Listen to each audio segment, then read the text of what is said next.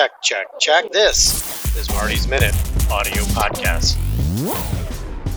I was reading a, a, list of great interview questions, and one of the questions asked if you could talk to your younger self, what would you say?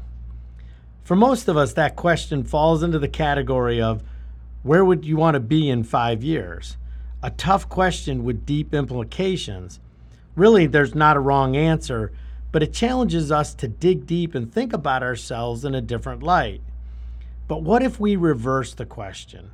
What would a younger you say to an older you? What would a 22 year old Marty say to a 57 year old Marty? I think first the younger Marty would say he's proud of me, proud of my accomplishments, proud of my family, proud of my work ethic, and proud of who I am today.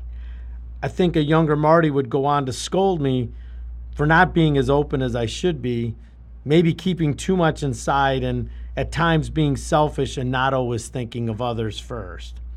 I think a younger Marty would applaud me for not letting my failures stand in the way of my dreams. He would be happy that I continued to learn from my mistakes and to be a better and more interesting person. I hope he would remind me of what Robert Hastings said in his poem, The Station it isn't the burdens of today that drive men mad, but rather regret over yesterday and the fear of tomorrow.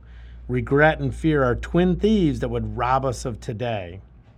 And lastly, I think younger Marty would say, You have so much more to give. Don't let life beat you down. Don't let setbacks change who you are. Continue to follow your passions. Continue to learn. Continue to write.